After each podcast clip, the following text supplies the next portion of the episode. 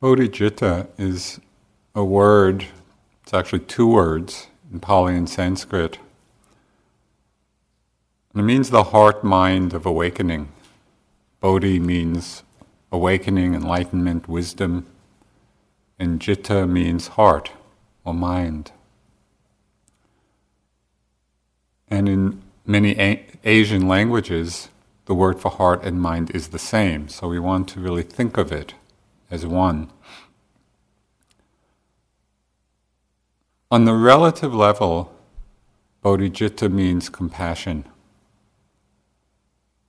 It's the realization that we're not practicing just for ourselves alone. But in fact, we can practice for ourselves alone. It's the motivation or the aspiration that our practice be for the benefit, for the welfare, for the awakening of all beings. And so at the beginning of a sitting, if you feel so inclined, if you feel connected to this aspiration, this expression of compassion, the beginning of a sitting, we can say in our minds, may this practice, or may I quickly attain liberation for the benefit of all, for the awakening of all. So it sets a context for our efforts outside of our own um, self centeredness.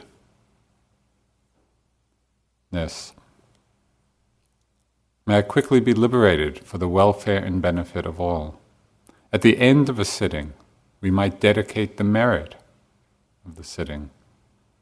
May the merit of my practice be for the welfare and benefit and awakening of all beings. So, this is the aspect of relative bodhicitta, of compassion. On the absolute level, bodhicitta means the empty nature of the mind itself. One Tibetan teacher summed these two up. He said, when both relative and absolute bodhicitta are present, that is compassion and emptiness, enlightenment is unavoidable. So I think it's worth considering you know, what these mean. A transforming part of our practice, transforming time in our practice, is when we realize that these two are not separate but actually expressions of each other. That compassion is the expression of emptiness, not something apart from it. There's one teaching that beautifully expresses this union of the relative and absolute nature of bodhicitta. It's a teaching by one of the great Tibetan yogis, his name was Shabkar. He said, The mind's nature is vivid as a flawless piece of crystal, intrinsically empty, naturally radiant, ceaselessly responsive.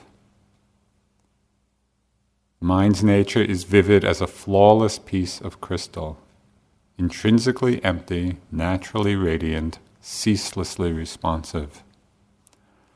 What does intrinsically empty mean?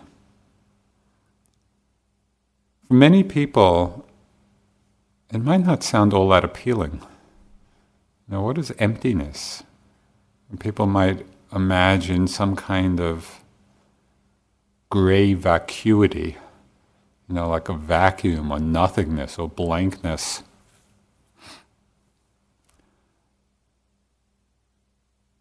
That's what it may mean in English. That's not the Buddhist usage of the term.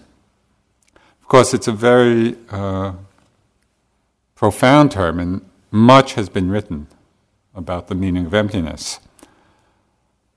I think it can perhaps be most simply understood as the absence of self centeredness. Usually, when we think of self centeredness, we think of that as being a psychological problem. You know, we might characterize somebody's personality as, oh, they're really self centered. And so we might address that problem. We saw it in ourselves maybe by you know, 25 years of therapy, treating it as a psychological dilemma. But really has a much more fundamental meaning. And that is whether we are creating or holding on to a sense of self to be at the center of our lives, a reference point. Are we creating or holding a sense of self to be the reference point for all our experience? For all we think and sense and feel? The idea or the felt sense that there's someone behind experience to whom it's happening. My body, my thoughts, my feelings, my things. That addition, that creation of the concept of self, of I, as the reference point for our lives. Are we living in this gravitational field of a self center? which we often do. You know, when we circle around this self center with our hopes and our fears and our plans and our worries, our work and our relationships, it's where our whole lives seem to revolve around desire for new experience, as if somehow this self will be satisfied by some new hit of experience. After six weeks or three months, do you still have that illusion? that some new sight or sound or smell or taste or sensation in the body or thought or emotion is somehow going to be fulfilling? I mean, the great beauty of the practice of awareness, of paying attention, is that we see the futility of that.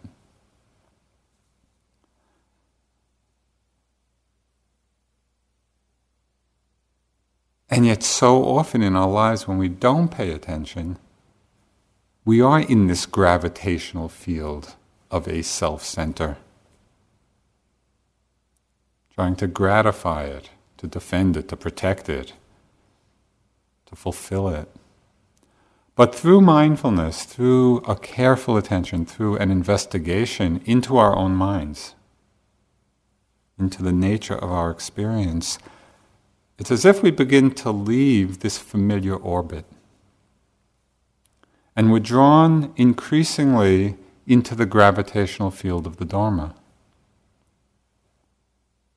We begin to get glimpses of the zero center as opposed to the self center.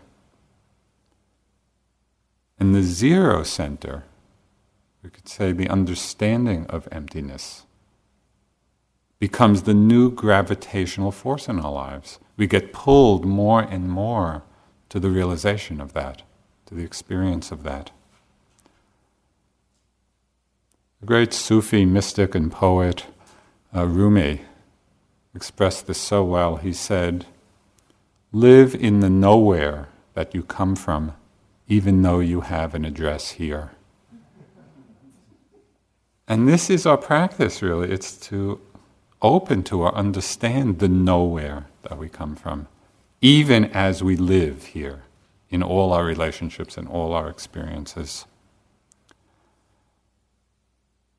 So we can experience or begin to experience, glimpse this zero center, this emptiness of self in different ways. Sometimes we're reminded by our teachers you know, and it can be sometimes just in their presence. We're really in the presence of a great being, you know, who really embodies this realization of emptiness of self.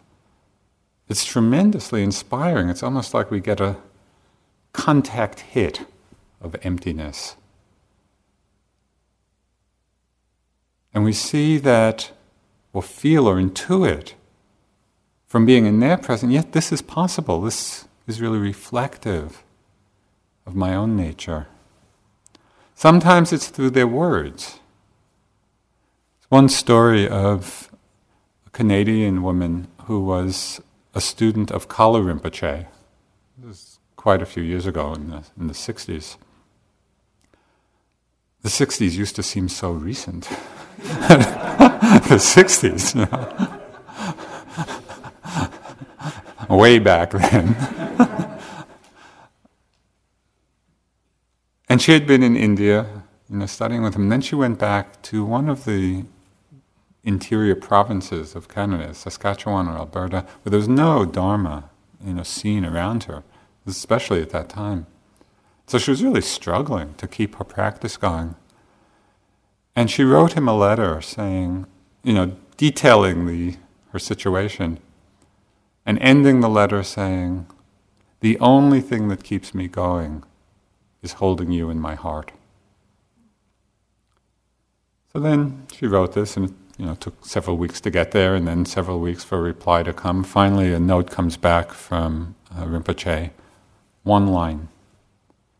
The nature of the heart is emptiness.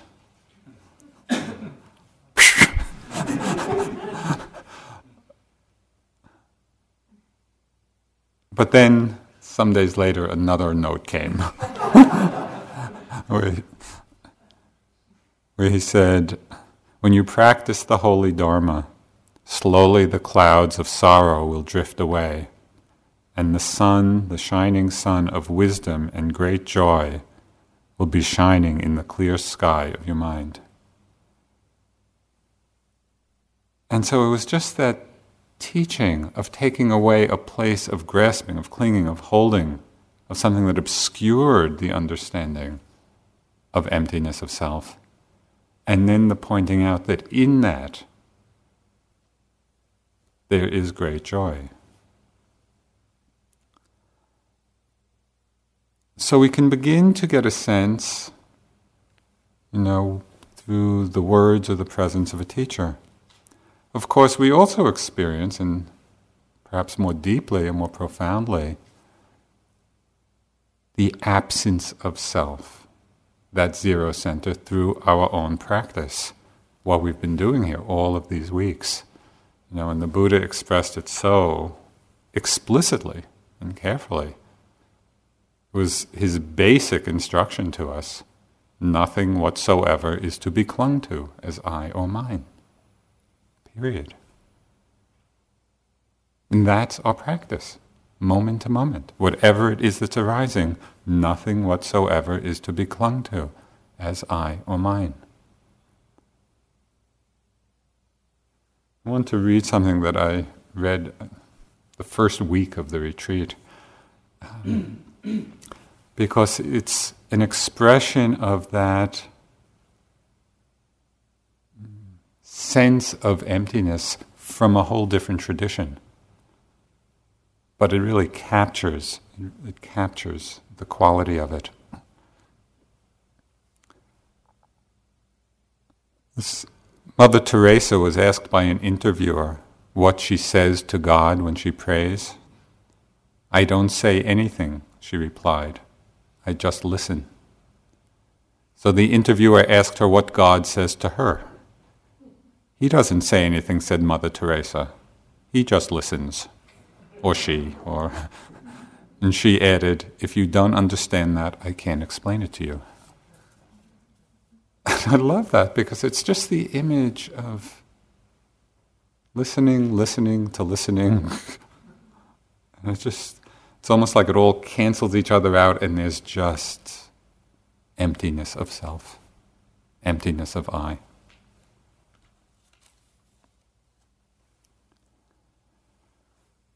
When we look for this empty essence, the zero center,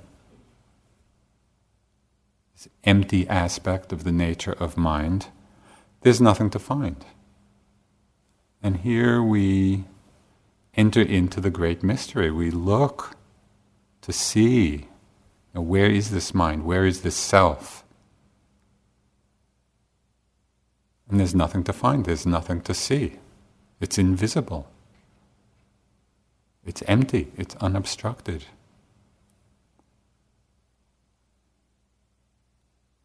There's a mathematician at, I think he was at Harvard. His name was Robert Kaplan. And he recently wrote a book called, it's a book about the history of the number zero. And it's called The Nothing That Is. And I love the title, you know, just The Nothing That Is. And I didn't get too far in the book, but the first line of it was really all I had to read.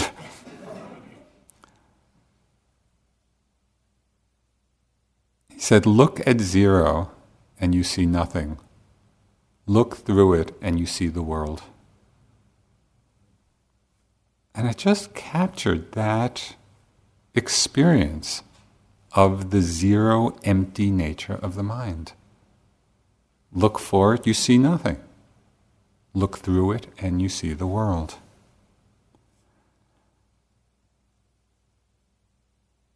But the mind is not only intrinsically empty, it's also naturally radiant.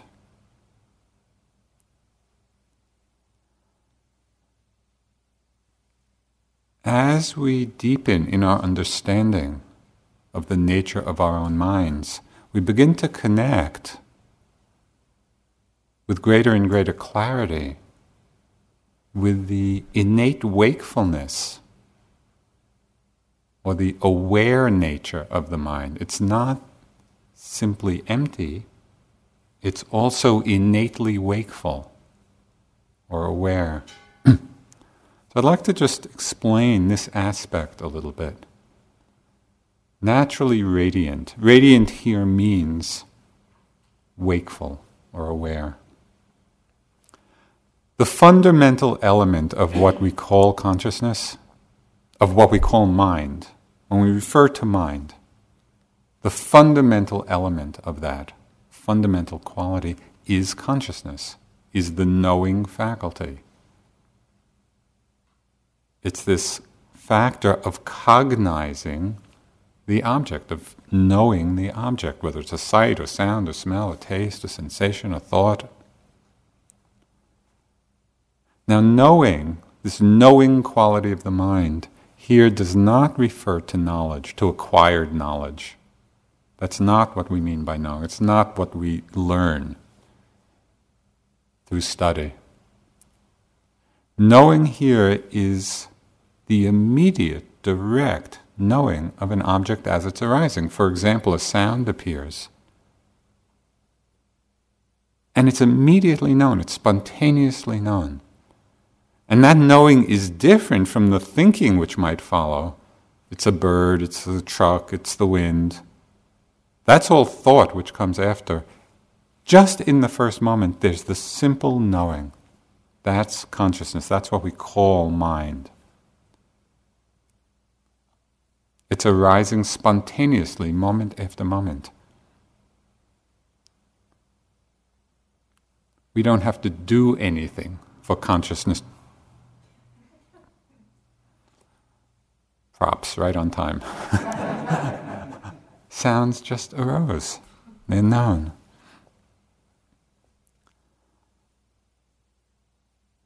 So consciousness is arising in every moment, spontaneously.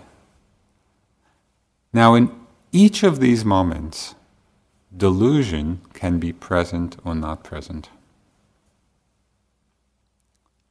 There's some good news which is that delusion is not inherent to the mind.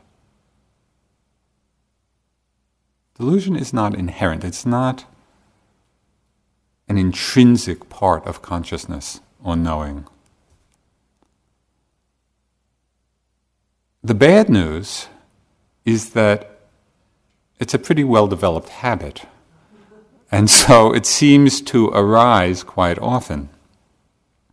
And we see it expressed in those moments when delusion arises.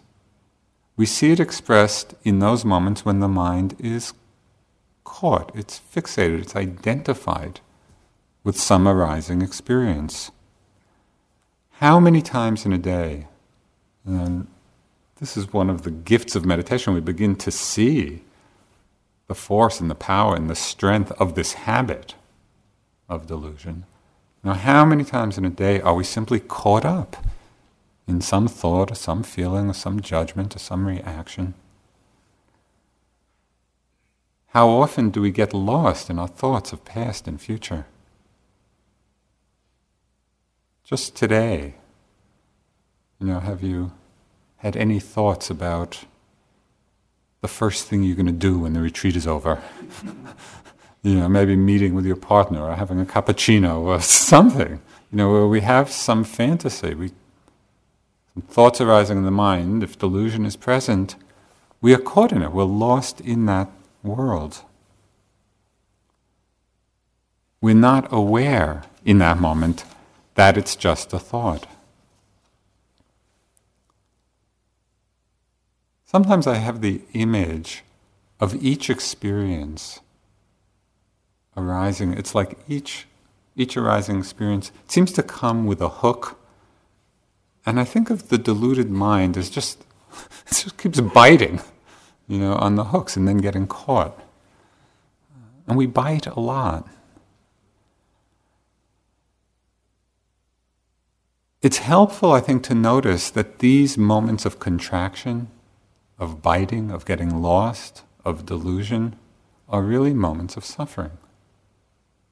And so it's helpful to notice that, to see that it is a contraction of our minds. I think we're very familiar both with the descriptions and the experience of all these aspects of delusion.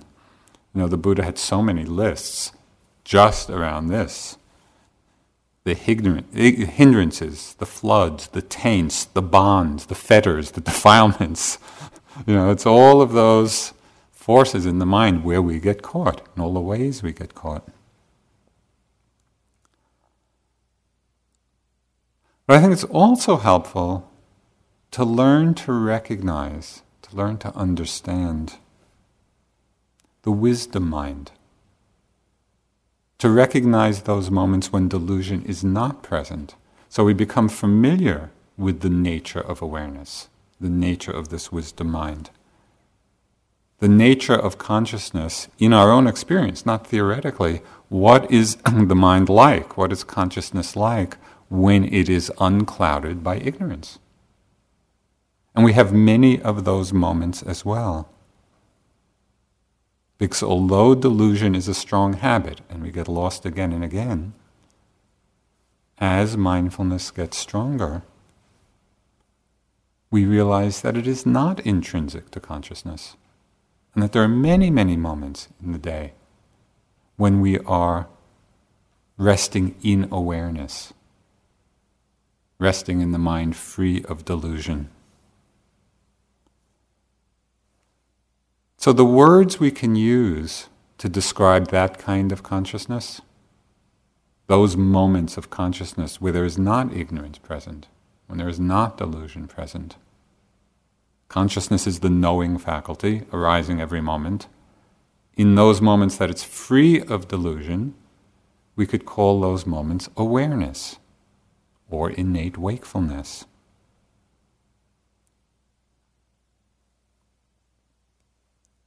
This is what is meant by the mind being naturally radiant.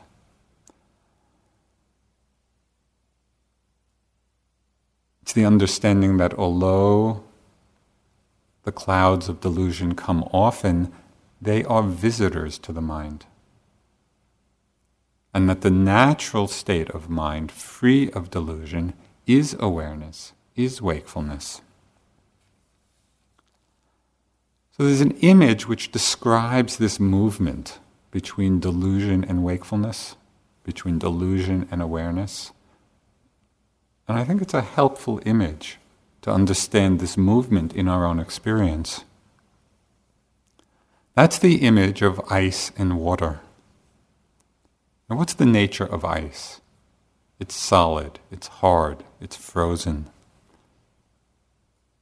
So, what ice means, it's, it's our experience of the mind whenever it's contracted in an identification, an attachment, a clinging to experience. When we become fixated and the mind is holding to, to a particular experience, or even identified with the knowing itself.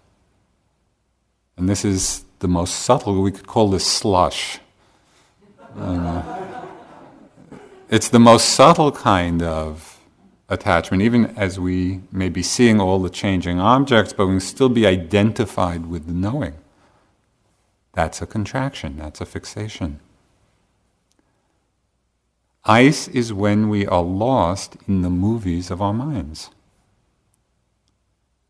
You know, it's like going to a movie theater and getting totally absorbed in the story. And we feel happy or sad or depressed or excited or terrified or whatever it is that's going on.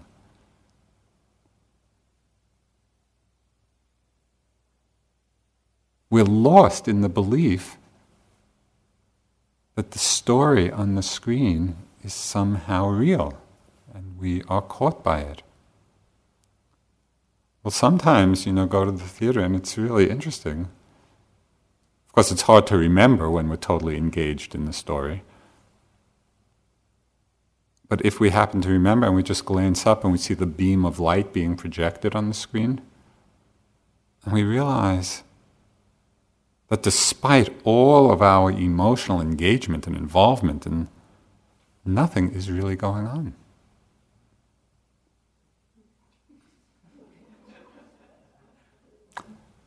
I think one story, which I think I mentioned during the retreat, but it, it fits in here well.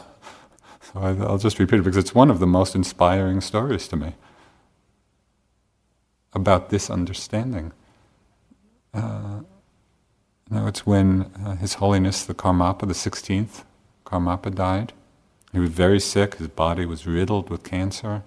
Students very upset, you know, and concerned. And, and at one point he turned to the students and he said, Don't worry, nothing happens.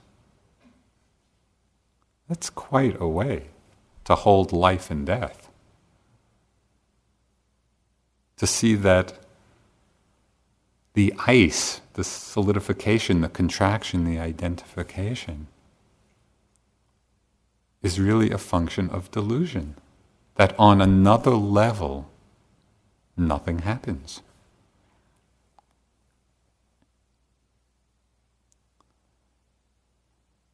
So we want to watch how often during the day our mind turns to ice. You know, how many times during the day is there that moment of contraction, of fixation. Not with judgment and not with aversion, which just becomes more solidification, just through seeing, seeing that movement.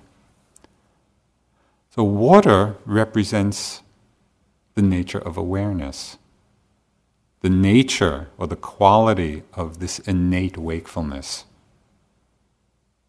what is called the radiance of mind, naturally radiant. And it refers to all of those moments of consciousness which are free of delusion, in which there is not grasping, not attachment, not fixation. Water is unfrozen, not solid, it's flowing.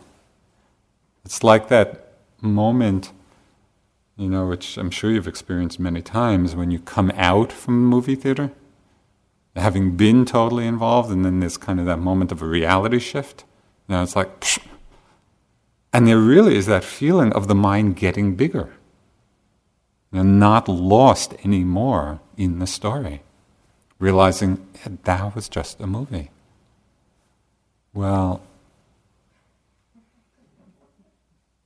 we have endless opportunities as you sit and walk through the day to experience the quality of the mind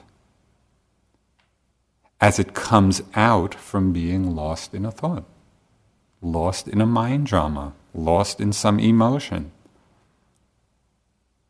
To really see and focus and recognize the moment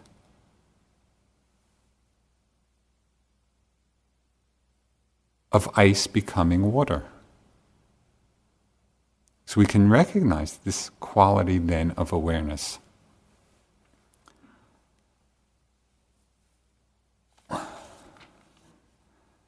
This is a great discovery. It's really a profound understanding, so don't underestimate the value of paying attention to this. Because the great discovery here is that water, the nature of awareness, this innate wakefulness, is nothing other than melted ice.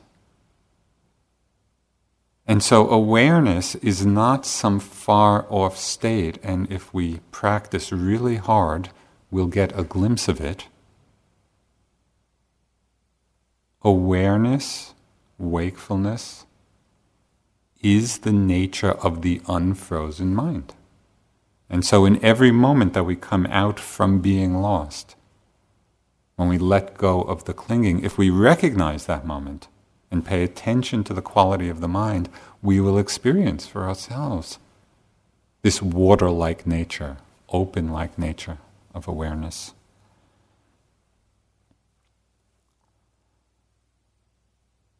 The mind's nature is vivid as a flawless piece of crystal, intrinsically empty, empty of self, zero center, naturally radiant, free of delusion. There is innate wakefulness, innate awareness, ceaselessly responsive.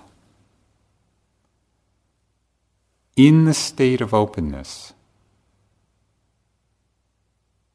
in the state of awareness, when the mind is like water in that way, there is a great and spontaneous responsiveness to situations. and the image I have, it's like water flowing down a mountainside, responding completely appropriately to the particular topography, finding the shortest way down the mountain.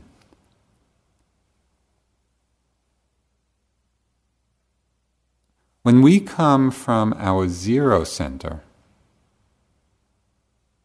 rather than a self center, when we recognize that awareness is the mind in a moment, is consciousness free of delusion, we discover something quite amazing. And that is that the natural responsiveness of this open, aware mind is love and compassion. That love and compassion are the expression of emptiness, emptiness of self. We can experience this on different levels.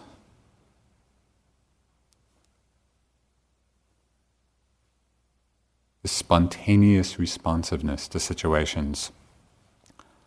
At first, we might experience it on the level of empathy. We just begin to feel a natural empathy towards the suffering or the difficulty or the pain of others. And this happens when we take a moment and we actually stop and feel what's going on in another person, when we're not just rushing by with our lives. Now, how many times, not here of course, but in the world outside, meet somebody and say, How are you? and they have two words out of their mouths, and we're already gone. That we're not really there for that question, we're not really asking. What would it take, you know, to be so present and empty of self, not fixated on our plan or what we have to do or that feeling of rushing, but actually present in that place of awareness. So that we can feel what somebody else is feeling. One point I went, I went to visit uh, Karmapa in Rumtek. This, uh, and it was, it was one of the most amazing experiences. Uh, I didn't know he was there. I was just visiting the monastery, and he happened to be in residence. And they said, "Would you like to see him?" And I said, "Sure." Uh,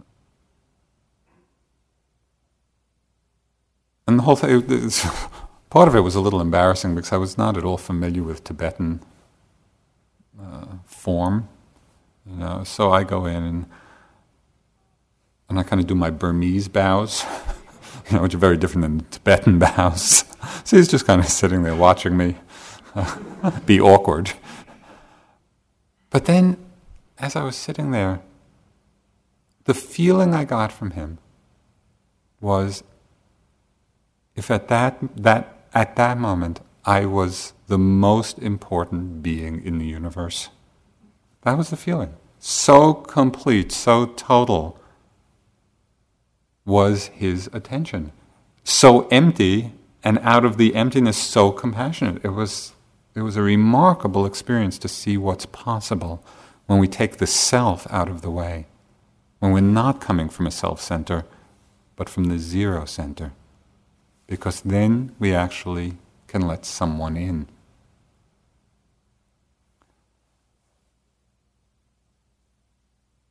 Most of you probably are aware that of uh, Ram Dass's guru, Neem Karoli Baba. Oh, he was a great Hindu, Hindu saint. There was a temple, he had a temple in Brindaban in India. And at the entrance to the temple, there were just some words of his teachings. And there was one line which it was so startling to me because it just struck something so deep. This one line that was in this text was, I'm as close to you as you are to me.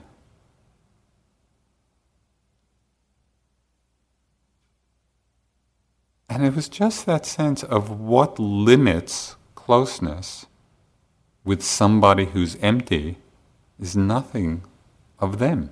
It's our own fears or wants or desires, or and that he was making the statement, I'm as close to you as you are to me. Come all the way in. That can only come from a place of emptiness.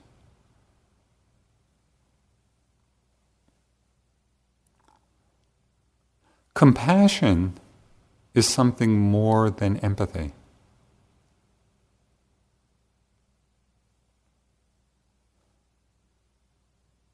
Compassion, which is really the complete expression of this spontaneous responsiveness. Compassion is not simply a feeling for others, a feeling for the difficulty of others, but compassion contains within it the very strong motivation to act. So it's not just a feeling. And it's perhaps best expressed by the question in any situation how can I help? What can I do in this situation to alleviate suffering? Thich Nhat Hanh expressed it so well. He said, Compassion is a verb. It's not just a feeling. Compassion has within it the motivation to do something, to act in the world. So, what brings forth this feeling of compassion? As we realize more and more the empty nature, the selfless center, that allows us to come close to suffering. And it's closeness to suffering which is the cause for compassion to arise. An interesting experiment, both here and when you leave, but even in these next days. Pay attention to what the mind habitually does when it comes close to suffering. Does it try to push it away? Is it uneasy? Is it open? Does it let it in? Can we be with it? Do we not want to be with it? Look at this carefully in the context of understanding that compassion arises when we're willing to come close to suffering. And so a great deal of our practice is, as you know, is that openness. Okay, can I be with this? This is okay, can I feel it?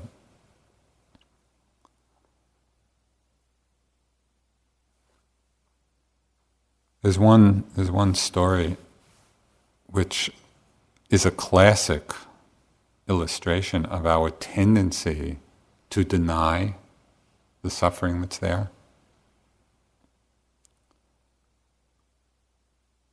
It's told to me by a friend of mine, story about his father and grandfather.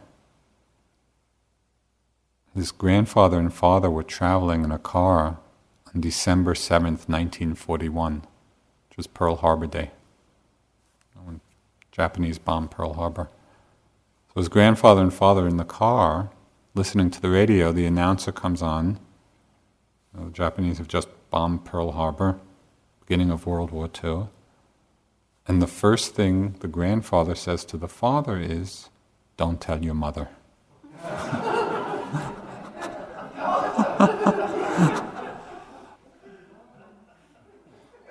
well, World War II is a big one to keep out. okay, don't tell her.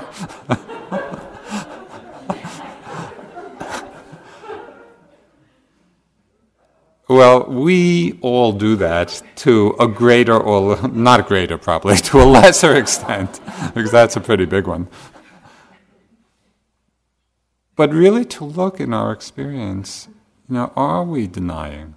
Are we keeping away? Or can we be both in ourselves, our own suffering, and that of others? Can we let it in? This is the basis for compassion.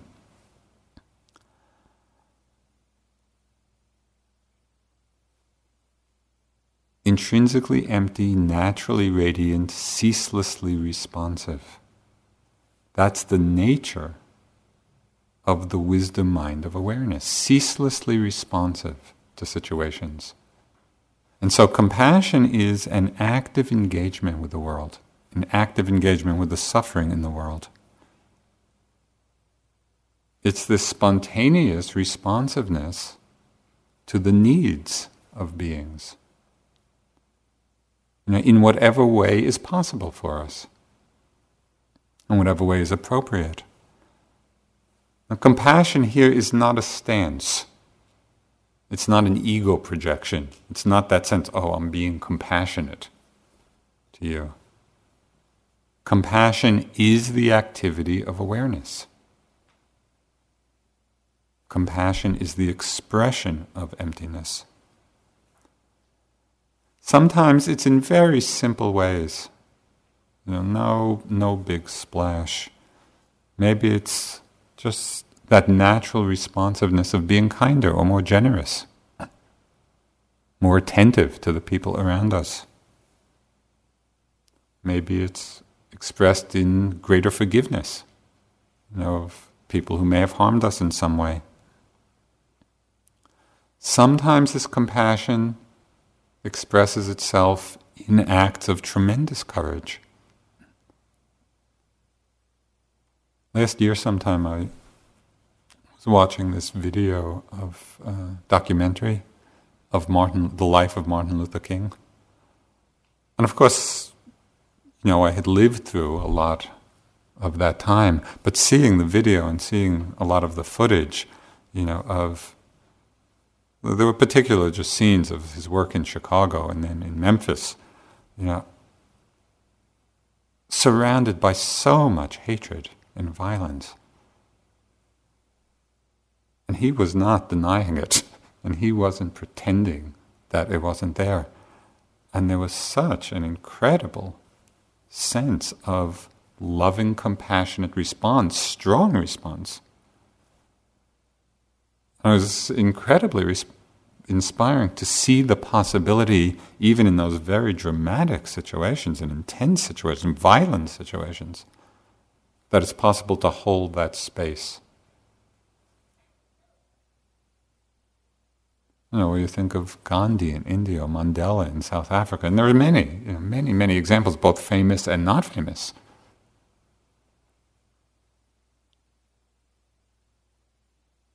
And to see and to understand in ourselves, or to get out of the way, to take the self out of the way, so we're not held back by fear.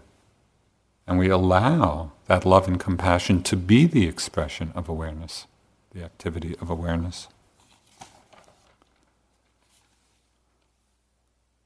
There's no particular prescription for what we should do, you know, f- for how the compassion should look in the world. There's no hierarchy of compassionate action. We each respond out of our own interests, our own talents, our own karmic tendencies. It might be relating in a different way to the people closest to us. It might be involved in some direct political social action. It might be living in seclusion for the rest of your life with the motivation of bodhicitta. You know, when you think of all the Jataka stories, the tales of the Buddha, the Bodhisattva before he became awakened, all, all the tales of the many lifetimes, he did so many different things. Sometimes he was so actively engaged in the world, developing different paramis. In so many lifetimes, he was just a hermit, you know, a recluse in the woods, living a solitary life.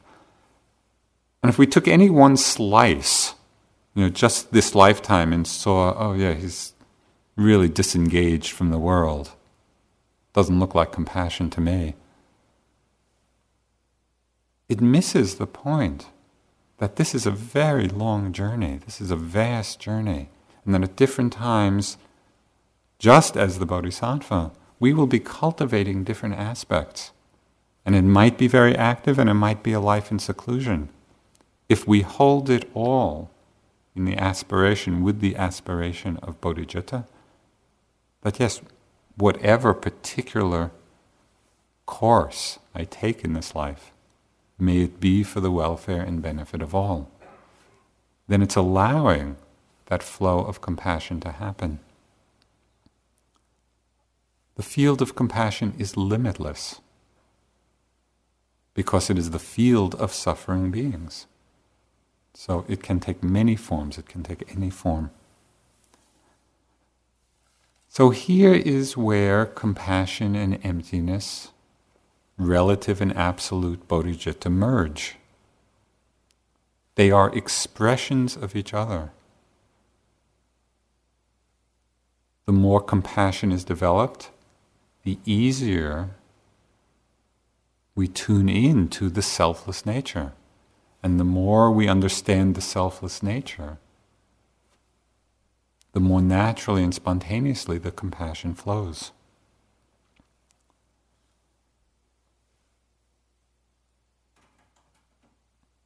Seeing these two as an expression of each other, compassion and emptiness not being two things, but one, illuminated for me in a very helpful way the Bodhisattva vow and people in different traditions, even the meaning of the vow can mean many different things.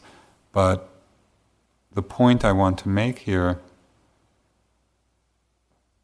the Bodhisattva vow, in one formulation, is beings are numberless, I vow to save them.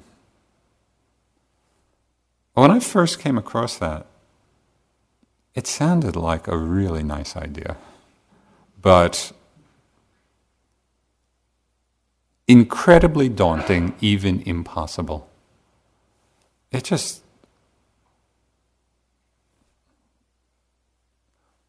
When I was holding that notion, letting it rest on the shoulders of a self, it seemed completely impossible. Now, how could I ever possibly undertake that kind of vow? Much later, years later, as I began to understand that the power, the limitless power of compassion comes out of the understanding of emptiness. It's not resting on self at all. compassion is the natural responsiveness of the wisdom mind, of awareness itself. There's no one doing anything. There's no one saving anybody else. The mind's nature is vivid as a flawless piece of crystal, intrinsically empty, naturally radiant, ceaselessly responsive. Then that aspiration took on a whole different meaning. It's just the flowing of the Dharma. I'd like to close with this one teaching from uh, one of the great Tibetan masters, Khyentse Rinpoche, from the last century. Uh, and he just brings all of this together.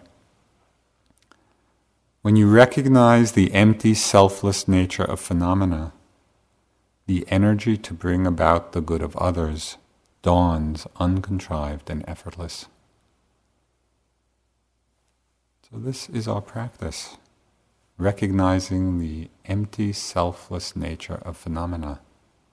And as we do that, in our experience, through mindful attention, the energy to bring about the good of others dawns uncontrived and effortless. Sit for a couple of minutes.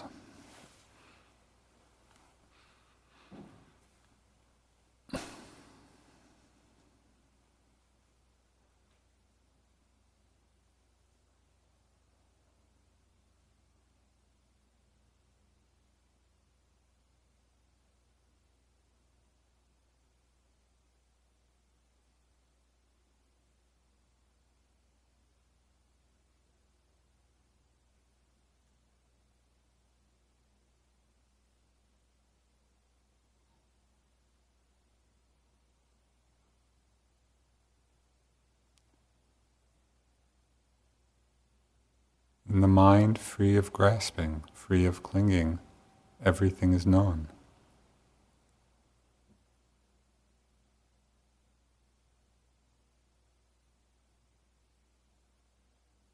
Intrinsically empty, naturally radiant, ceaselessly responsive.